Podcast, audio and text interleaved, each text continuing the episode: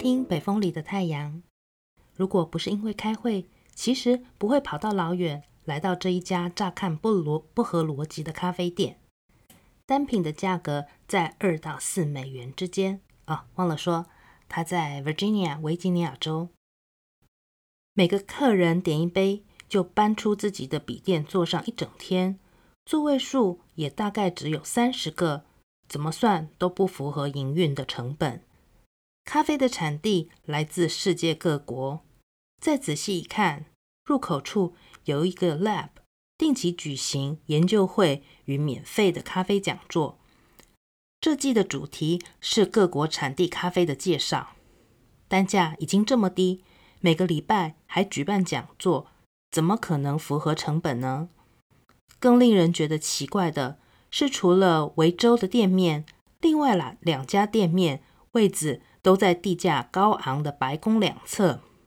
重点是，单价这么低的咖啡品质却非常的好，难道是佛心来的慈善事业？怎么可能？我把心里的好奇去问店员，他答不上来。突然，他眼睛一亮，像是获救一样，把手指向一位刚走进吧台的酷脸先生。哦，他是经理，你可以问他。然后给我一个大大的微笑。酷脸先生听了我的好奇，开始解释：我们是北美进口量排名前面的贸易商，服务的对象都是咖啡店。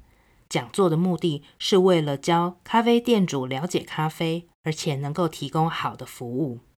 也就是说，店面中看起来不符合成本的服务，其实都是为了示范、测试，并且教育他们的商业客户。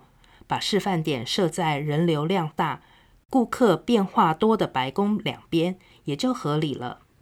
酷脸先生指了店面后方的烘烘豆厂，后方办公室。随时标示着各国咖啡的现价，这样的规模产量远远都高于一般的咖啡店，是贸易商的交易量。相对而言，店面的服务零头金流的确不是重点了。这个不是咖啡店的咖啡店，在贸易之外替客户提供教育的服务，他们教客户怎么卖，所以。事情并不是表面上所看到的。谢谢你收听《北风里的太阳》，我们下次见。